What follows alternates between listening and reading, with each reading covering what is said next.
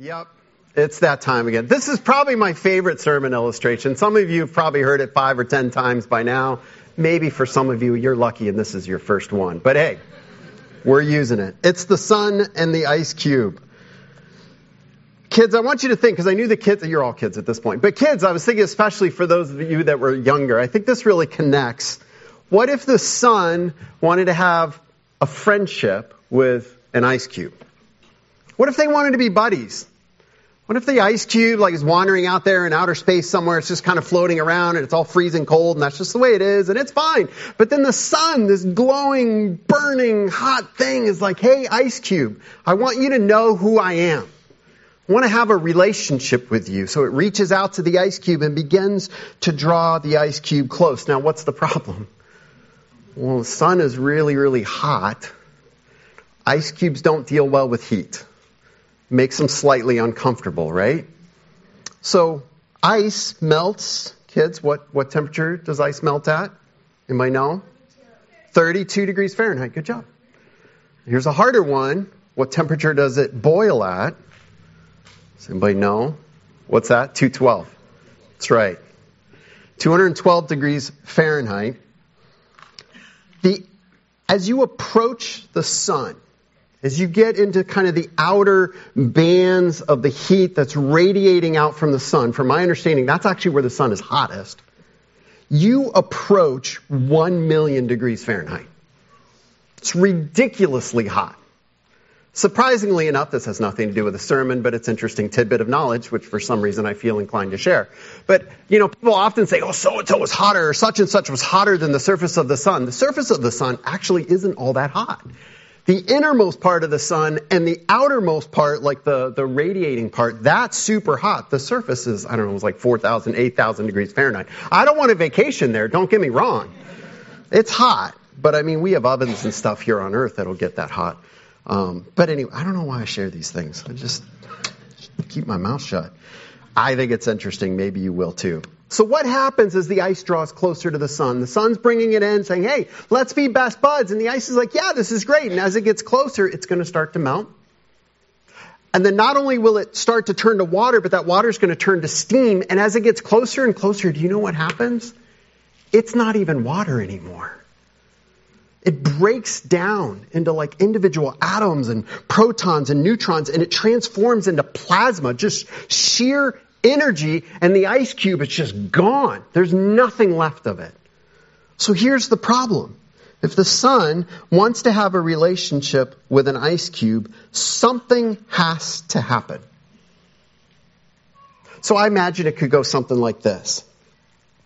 As the sun draws the ice cube in closer, what if the sun could build an enclosure for the ice cube? Kind of like a, a thermos or something that would protect the ice cube would buffer the heat from the sun from hitting the ice cube straight on. So then the ice cube could come a little bit closer and get to know the sun that much more. Now you might be thinking, Pastor Dave, I thought we were talking about the Bible here. This is really weird. I think so many of us open up the Old Testament and read the Old Testament law, if we bother to do it at all. We read about the tabernacle or the temple, and we just kind of scratch our heads and go, what is going on there? What is that all about? Does it have anything to do with us anymore? And I think understanding the relationship between the sun and the ice cube, for me at least, really helps me understand what the Old Testament law is and what the tabernacle is all about. Because God, in this picture, is the sun. God is holy, perfectly righteous. We are sinners. And when sinful creatures come into the presence of a holy God, it is not a happy experience. It is miserable, painful, and terrible. And yet God wants to have a relationship with us. But all throughout the Old Testament, he wants to teach his people who he is. So he brings them near and he protects them. He puts a buffer between his absolute holiness and their sinful condition. And that buffer is the Old Testament law and the tabernacle. Doesn't solve it, but it protects them. And so we are in the book of Numbers. And we're walking from this moment at the beginning of the book of Numbers. I said earlier, this is kind of a middle book. It's kind of an Empire Strikes Back sort of book. It's, it's in the middle of a story. It picks up the story of the Exodus from when they've left Egypt and they've come to Mount Sinai. They went through the Red Sea. God miraculously saved them. And they're standing there at the mountain. He's given the law and they're about to leave. And they've been at this mountain for at least a year or so and they're about to go through the desert onto the promised land where God is going to lead them to conquer the promised land. But they have a long way to go yet. And before they leave, he teaches them a lot about who he is and who they are in relationship to him. I gave out the assignment uh, to read chapters 3 and 4. That's what we're going to be looking at today in the book of Numbers. I did hear from one person. They're like, wow, that's a lot of names. And uh, I don't really know what to do with it. And I get it. Numbers is tough that way. It's a list of numbers and names. That's why it's called Numbers. But man, in this is some really amazing truth that helps us to understand our relationship with God. And so over the next couple weeks, we're going to be walking through Numbers chapters 3 all the way through chapter 10, which is when they depart. And this is God preparing his people, teaching them who he is and what their relationship with him has got to look like. But today I just want to go through chapters 3 and 4. And in these chapters, we're introduced to a group of people called the Levites. And here we get into some of those names. Like, who are these people? Why do we need to care about them today? It sounds so archaic. But if we can look closely at the Levites and who they are in chapters 3 and 4 of the book of Numbers, I think we're going to draw out of it two really important themes about our relationship with God, which is, and I'm going to take these in reverse order, we belong to God and how amazing that is. And second, that there is a guarding that must take place that is still important for us today. So let's start by kind of introducing ourselves to who the Levites are.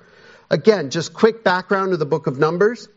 If you remember from Old Testament history, uh, God calls out to Abraham, draws his people into relationship. They find themselves enslaved in Egypt. And maybe you know the story of Moses and the crossing of the Red Sea. That's, that's in the book of Exodus. God saves his people, brings them through the Red Sea. And then he leads them to Mount Sinai where he gives them the law. And that's where the book of Numbers picks up. We actually met the Levites back in chapter 1. I kind of skipped over it when we covered that chapter, but I do want to go back to it. So flip over to Levi, I'm sorry, Levi. Flip over to Numbers chapter 1. I want to read for you verses 47 to 53. This is right after the first census. If you remember in, in Numbers chapter 1, there was a counting of the people of Israel that left Egypt that were old enough to serve in the army. Because they were going to go on to the promised land and God was going to lead his people to take the promised land. So he commanded them to take this census. But at the end of Numbers chapter 1, he says, don't include one group. Don't count them. So let's pick that up in verse 47. The ancestral tribe of the Levites, however, was not counted along with the others. The Lord had said to Moses, You must not count the tribe of Levi or include them in the census of the other Israelites. Instead, appoint the Levites to be in charge of the tabernacle of the covenantal or of the covenant law, over all its furnishings and everything belonging to it. They are to carry the tabernacle and all its furnishings. They are to take care of it and encamp around it. Whenever the tabernacle is to move, the Levites are to take it down. Whenever the tabernacle is to be set up, the Levites shall do it. Anyone else who approaches it is to be put to death. The Israelites are to set up their tents by divisions, each of them in their own camp under their standard. The Levites, however, are to set up their tents around the tabernacle of the covenant law so that my wrath will not fall on the Israelite community the Levites are to be responsible for the care of the tabernacle of the covenant law. So we looked last week at how God arranged their camp and how the, the tabernacle was right at the middle. And he was teaching them that his presence, who God is, and his presence with his people was to be the center of their life. It was literally the center of their campsites as, and the center of their movement through the wilderness, but he was teaching them a bigger point. God's presence is to be the center, the focal point of our lives. And as that camp spread out around the tabernacle, each in their assigned places, around the tabernacle, between the tabernacle and the rest of the Israelites, that's where the Levites were to camp. Now, Levi is one of the 12 tribes of Israel, the descendants of, um, well, of Israel, Isaac, whose name was changed to Israel, and, or Jacob rather, whose name was changed to Israel. I always get those confused. And uh, so they're one of the 12 tribes, but they're going to be treated differently throughout the Old Testament.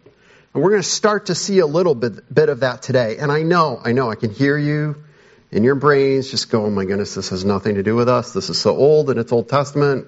Who cares? Remember, God is teaching his people about himself. And we can learn from what God is teaching his people. And that's what I want us to focus on today. So if you turn over to Numbers chapter 3, we're going to pick up in Numbers 3 and 4. It is all about the Levites. Exactly what they were to do. I am not going to read the whole passage, okay? So we go through the book of Numbers. There's no way we can read all of the text out loud in service. So I'm going to sum up some of it, but I do want to read some of it. So remembering back to chapter 1, they had this special role. They were charged with caring for the stuff of the tabernacle. They were like luggage carriers for a lot of it. But there's so much more to it than that. Let's look at chapters 3, uh, verses 5 through 10. The Lord said to Moses, Bring the tribe of Levi and present them to Aaron the priest to assist him. They are to perform duties for him and for the whole community at the tent of meeting by doing the work of the tabernacle. They are to take care of all the furnishings of the tent of meeting, uh, meeting and fulfilling the obligations of the Israelites by doing the work of the tabernacle. Give the Levites to Aaron and his sons. They are the Israelites who are to be given wholly to him. Appoint Aaron and his sons to serve as priests. Anyone else who approaches the sanctuary is to be put to death. Now, we've got two things going on here. Aaron is Moses' brother. He's going to come up a lot throughout the book of uh, Numbers. Came up a lot in Exodus as well.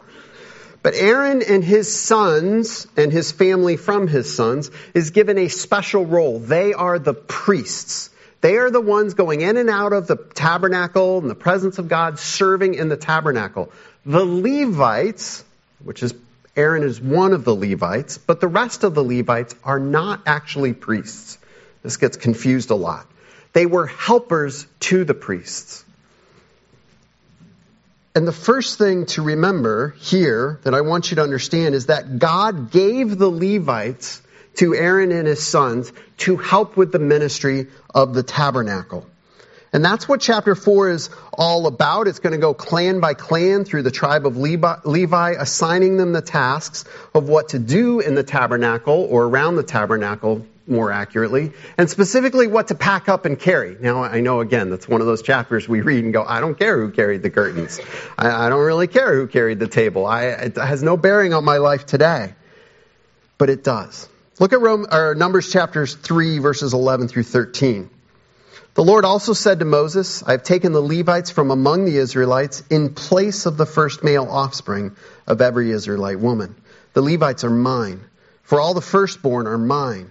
When I struck down all the firstborn in Egypt, I set apart for myself every firstborn in Israel, whether human or animal, they are to be mine. I am the Lord. One of the last, in fact, the last plague before God rescued his people out of Egypt is that the firstborn of all the Egyptians were struck down. It's a very difficult thing to think about. But God commanded them to let his people go out of Egypt, and they refused over and over and over again. And one of the things that they trusted in, they had these gods and these goddesses and their might and their power and their army. But one of them is that the Pharaoh himself thought that he was God, which made his son the son of God. And they believed that this was power and importance. And God says, it's nothing. And it can be taken away in a moment. But at that time, God began to teach his people something. And he says, Your firstborn of all the Israelites, he says, they belong to me. And here he says, But I'm going to take the Levites in their place. The Levites are set apart as belonging to the Lord in place of the firstborn of the Israelites. Now, here's where we're going to get into what, how this applies to us, okay? So if you've been asleep, here's where you wake up. Shouldn't be asleep. Shame on you. We're going to look at what it means to belong to God and how we learn about that from the Israelites. Then we're going to look at what it means to guard and why it's important to guard the truth and how we learn about that from the Israelites. So let's dig into belonging to God because this is, I think, the first thing that they needed to understand about who they were as God's people. And in order to do this, we've got to understand their picture, their concept of the firstborn. The firstborn in their culture inherited pretty much everything. They were the most, the firstborn son. They were the most important child in the family. Didn't mean nobody else mattered, but the firstborn legally had a certain standing to carry on the family name, the family land. The firstborn had a very important role. And God said to his people, I want you to consider your firstborn as belonging to me. And to help us understand this, I think it's good to dig into another Old Testament idea, which we tend to gloss over, which is the first fruits. In Psalm 24, 1 through 2, it says, The earth is the Lord's and everything in it, the world and all who live in it, for he founded it on the seas and established it on the waters. So the principle throughout all of Scripture is that everything belongs to the Lord. Everything.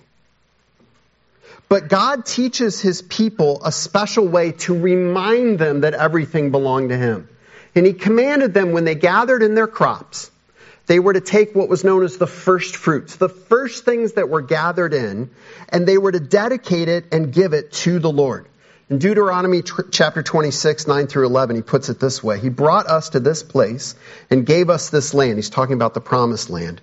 A land flowing with milk and honey. And now I bring the first fruits of the soil that you, Lord, have given me. God's commanding his people when they get into this wonderful land that he's given them, in order to remind them that it all belongs to him, he says, this is what you're to do. And when you bring the, the first fruits, this is what you're to say.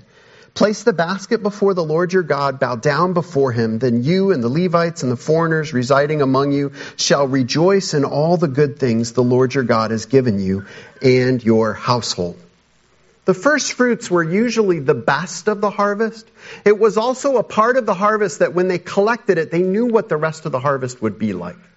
When they began to harvest and they looked at how much was being brought in, they would say, oh, it's going to be a good harvest or oh, it's not going to be a great harvest. It's not yielding as much as I thought it would be. So the first fruits represents the rest of the harvest. That's the key point. The first fruit represents the whole harvest. Now, if we bring this back to the firstborn, I, help, I think it helps us to understand what's going on.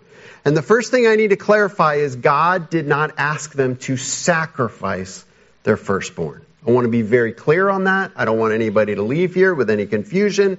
By God saying your firstborn uh, belongs to me, God was not saying offer them as a sacrifice. He makes it very clear his people were never to do that or to offer human sacrifices of any kind. Praise God for that. But by setting apart the firstborn and dedicating their firstborn to the Lord, it was a reminder to God's people that the entire nation belong to him. It's what the first fruit was. It was this, I'm going to give this bit of the harvest because all of it belongs to the Lord, and I'm going to remind myself that all of it belongs to the Lord. So I'm going to give the firstborn to the Lord because all of the people of Israel belong to the Lord, and this is how we're going to remember it. In Exodus chapter 13, 1 through 3, this is right after Exodus 12 when God saves his people out of Egypt. And it says this, the Lord said to Moses, consecrate to me, that means to set apart for a purpose. Consecrate to me every firstborn male. The first offspring of every womb among the Israelites belongs to me, whether human or animal. Then Moses said to the people, Commemorate this day, the day you came out of Egypt, out of the land of slavery, because the Lord brought you out of it with a mighty hand. And it sounds like he's talking about like the firstborn, and then he switches topics and goes on to talk about the Exodus. But those two things go together. What God is saying is, I want you to remember that I saved you out of Egypt. And you are my people. I've claimed you as myself. And the way you're going to remember that is by consecrating to me, dedicating to me every firstborn male and of every firstborn of the livestock. This ragged group of people in the wilderness, former slaves, trusting and following God Almighty through the wilderness to this promised land, they belong to God.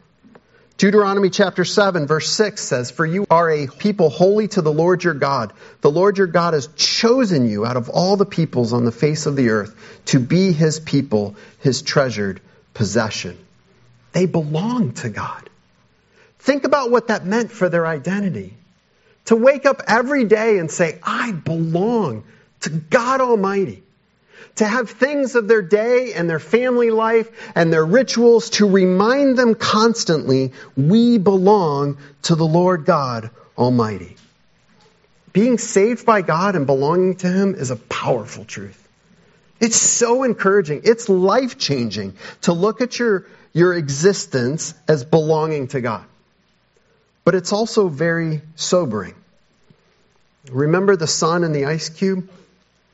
If the sun belongs to the ice cube, nope, switch that. If the ice cube belongs to the sun, because the sun wants to have a relationship with it, something is going to have to change. There's an incompatibility between these two things. And it's the same way with sinful humanity belonging to an all holy God. And so if we're going to accept and begin to dig into what it means to belong to God, we have to also look at the other important role that the Levites had, which was guarding the truth. The Levites guarded the tabernacle. They guarded the things of the tabernacle while they were traveling. They kept the people, the Israelites, and anybody else from inappropriately just walking into the tabernacle or playing with or touching the things of the tabernacle. They had a particular role to guard the tabernacle. Let me show you where this comes from and why it's so important. Look at Numbers chapter 3, verses 5 through 8. We looked at this before. The NIV says this, and I don't normally get into different translations because usually it's just a worthless endeavor. There's a lot of good translations out there for different things. Okay? I love the NIV. It's what we normally use here at the church. It's a great translation for a lot of things. But the problem is sometimes Hebrew words don't have an exact translation in English. And the translator is left with a choice. Which part of this definition am I going to emphasize? Look at how the NIV says this. The Lord said to Moses, Bring the tribe of Levi, present them to Aaron the priest to assist him. They are to perform duties for him and for the whole community. At the tent of meeting, by doing the work of the tabernacle, they are to take care of all the furnishings of the tent of meeting, fulfilling obligations of the Israelites by doing the work of the tabernacle. So you'd get this sense that the Levites are helpers, assistants, and caretakers. And that is true. That is a good translation. But it's not the whole picture of what the Hebrew language is saying here. And the English Standard Version brings in the other side of it that is important to understand. Look at the difference here. Uh, this is the ESV here. And the Lord spoke to Moses, saying, Bring the tribe of Levi near, set them before Aaron the priest, that they may minister to him. They shall keep guard over him and over the whole congregation before the tent of meeting. As they minister at the tabernacle, they shall guard all the furnishings of the tent of meeting and keep guard over the people of Israel as they minister at the tabernacle. And I actually think the English Standard Version here has the better emphasis. There is a strong emphasis on the Levites guarding these things. Not just caring for them, not just keeping them neat and tidy. That was part of their guard duty. But it was to stand guard. They were to guard Aaron, they were to guard the things of the tabernacle, and they were to guard the Israelites. It's one of the reasons they camped between the tabernacle and the rest of the nation of Israel. And between there were the Levites guarding. Now, Why does this matter? What was it that they were guarding? Numbers chapter 1, verse 53 said the Levites, however, are to set up their tents around the tabernacle of the covenant law so that, listen to this, This is God speaking to his people as he's claimed them as his own. He says, so that my wrath will not fall on the Israelite community. The Levites are to be responsible for the care of the tabernacle of the covenant law. We often have way too small of a picture of our Lord God Almighty. And, unfortunately, I think in contemporary churches, we have so emphasized the warm, fuzzy parts of belonging to the Lord and, and a relationship with Him, and that's true and it's good. But we miss some key things that God wanted His people to understand that He makes clear in the Old Testament. This is a perfect, righteous, holy God whose holy presence is dwelling among His sinful people, and He says, Be careful. Be careful lest my holiness break out and you experience it in your sinful condition and you experience it as wrath. That's what wrath is. It's the unfettered, unfiltered experience of God's holiness by someone who is still in their sinful condition. Numbers chapter 4 tells us more about this. If you read it and you, you get into these nitpicky details, I, I won't go through all of them, but what you're going to see is the description, the instructions of how they were to pack up the tabernacle. And again, none of you are packing up tabernacles, okay? That's not your job. We don't have to do that. But what's important is that in the center, in the innermost room of the tabernacle is where God's holy presence dwelt. No one could go in there except the high priest and only once a year. It was absolutely holy.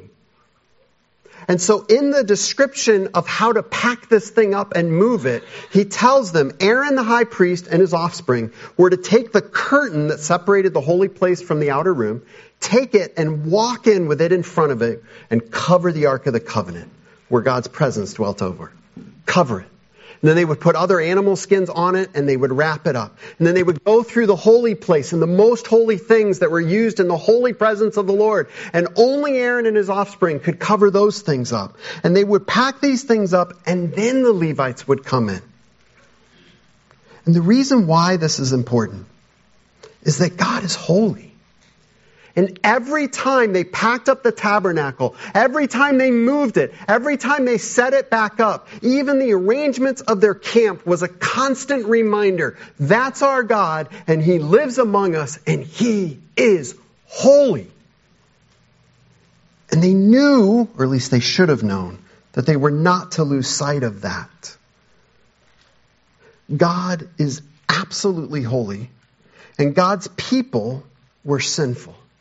He is the perfect sun, and we are the imperfect ice cubes that cannot be in His presence. And God provides this buffer against His holiness and His wrath so that sinful people can come to know Him.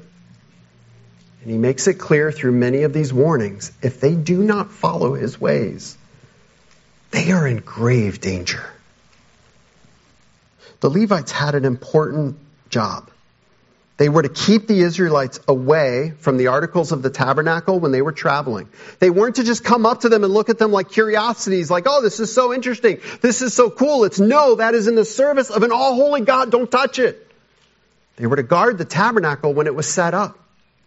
If somebody wanted to peek their head in through the curtain on the outside and they didn't want to go in through the way that God had commanded them to go, the Israelites were to stop them and even put them to death if necessary. This doesn't fit, does it, with our warm, fuzzy picture of God?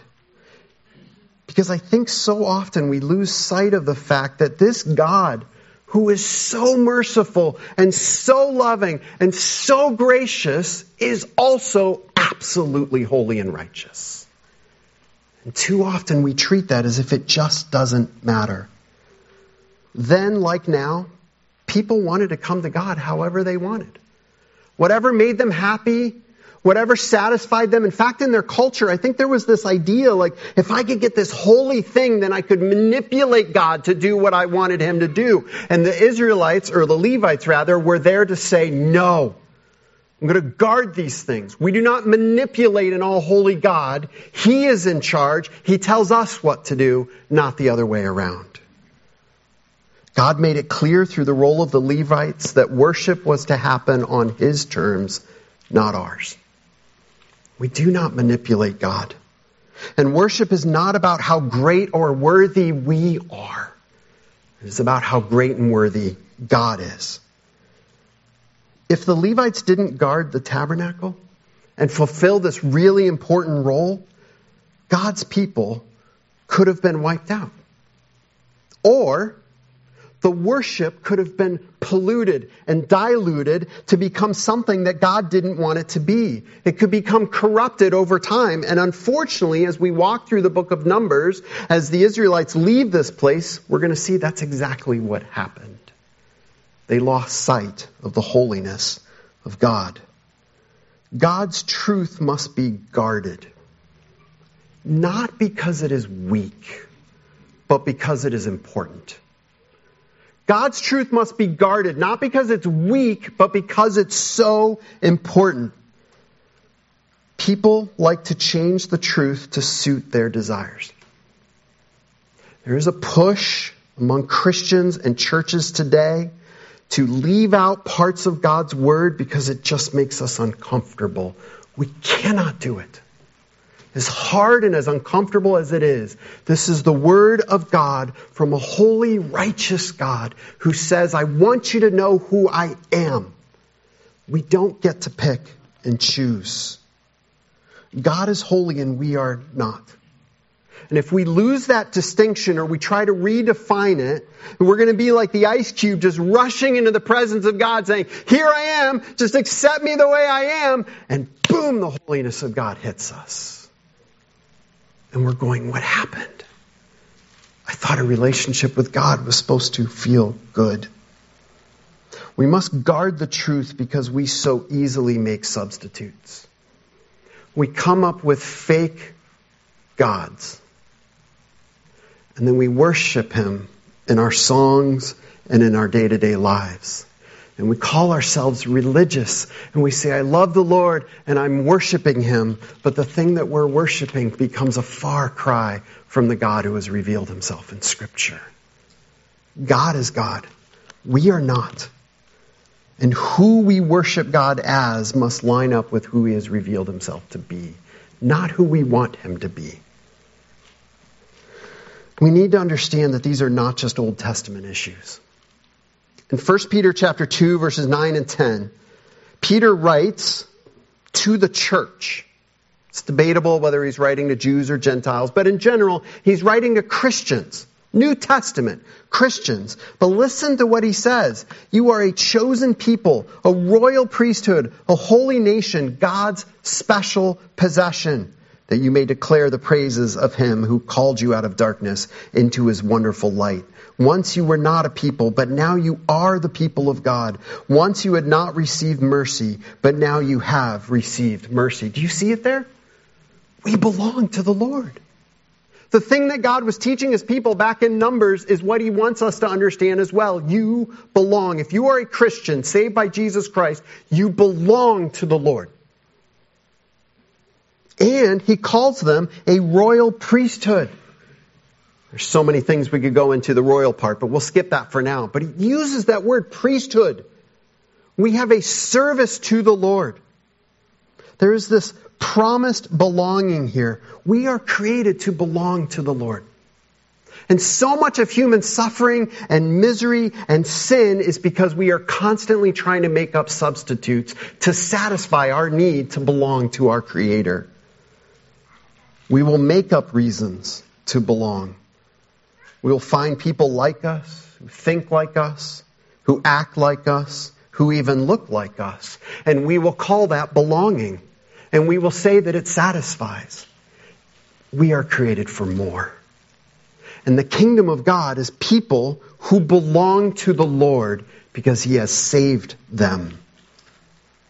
And the way to belong and the way to worship has always been through the way that God gives us, not our own desires. And in the Old Testament, He gave them a gate into the tabernacle, and all the worship was to come through there. And one day, Jesus Christ, the Son of God, would come along and say, I am the way, I am the truth, I am the life. No one comes to the Father except through me. And we are still to guard that truth today. Paul wrote to one of his colleagues, Timothy, who was ministering on Paul's behalf in another city, and he says to Timothy, What you heard from me, keep as the pattern of sound teaching. With faith and love in Christ Jesus, guard the good deposit that was entrusted to you. Guard it with the help of the Holy Spirit who lives in us. Guarding is not an Old Testament concept. It looks different. I want to be very clear. We're not going to kill somebody who walks into the church and disagrees with us, okay? There's a very different guarding that went on in the Old Testament from what goes on today. But the importance of guarding is still there. We must guard the truth of the gospel of Jesus Christ. Because if we change the way that people are saved by God through Jesus Christ and we make it something else, then there's no salvation left. And what we have to offer them is not salvation at all. We guard the truth today by focusing on Scripture, God's Word, not ours. By focusing on the gospel, God's way of salvation, not ours. And by focusing on the church, gathering together with other ragged people wandering in the wilderness with us who have been saved by God and called to belong to Him. And sometimes it's an uncomfortable belonging. There's people we're gathered together in the church that we wouldn't get together for any other reason. But we look at them and say, You're saved by Jesus. I'm saved by Jesus. We belong together.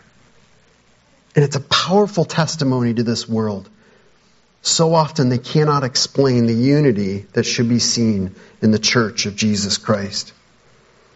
For the sun and an ice cube to have a relationship, for the ice cube to belong to and know the sun and draw close to the sun, ultimately that barrier, that protection will not be enough. Something will have to change.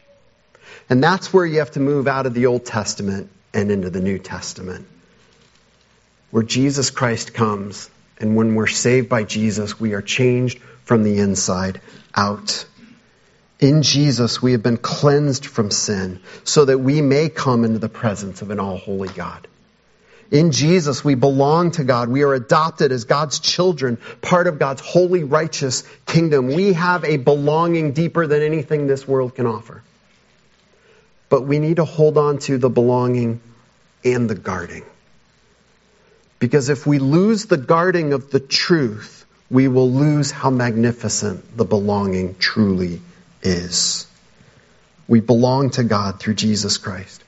And we are called to guard the truth of Jesus Christ and guard ourselves against all substitutes. Let's pray. Heavenly Father, it amazes me that you would look at one such as I and call me to belong to your family. I'm so unworthy to be called by an all holy God. And God, as I read these stories that you have, in your grace and mercy, you have given them to us to learn about you. And they're hard. We don't want to hear about holiness.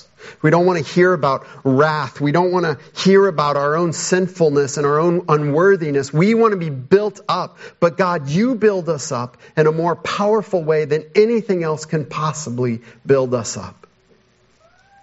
But we must go through your way, your truth. God, I thank you that you call us to be your people by sending your son Jesus Christ and, and granting to all who will believe in him to be your children to belong to you. What an amazing blessing that is. But you are still a holy and righteous God. We must come through your way, your means, according to your word. And we must be transformed into your likeness. And God, I pray for us as Christians and our families and our own hearts and our own minds and our churches and our society. May we stand up for and guard your truth holding on to it no matter what happens, proclaiming it no matter the cost. Because this is what people most desperately need. And we pray that as your guards, as your ambassadors as well, that we would proclaim the truth of Jesus Christ to this world that is searching for belonging that they don't even know is possible. And may we tell them about Jesus Christ. In whose name we pray. Amen.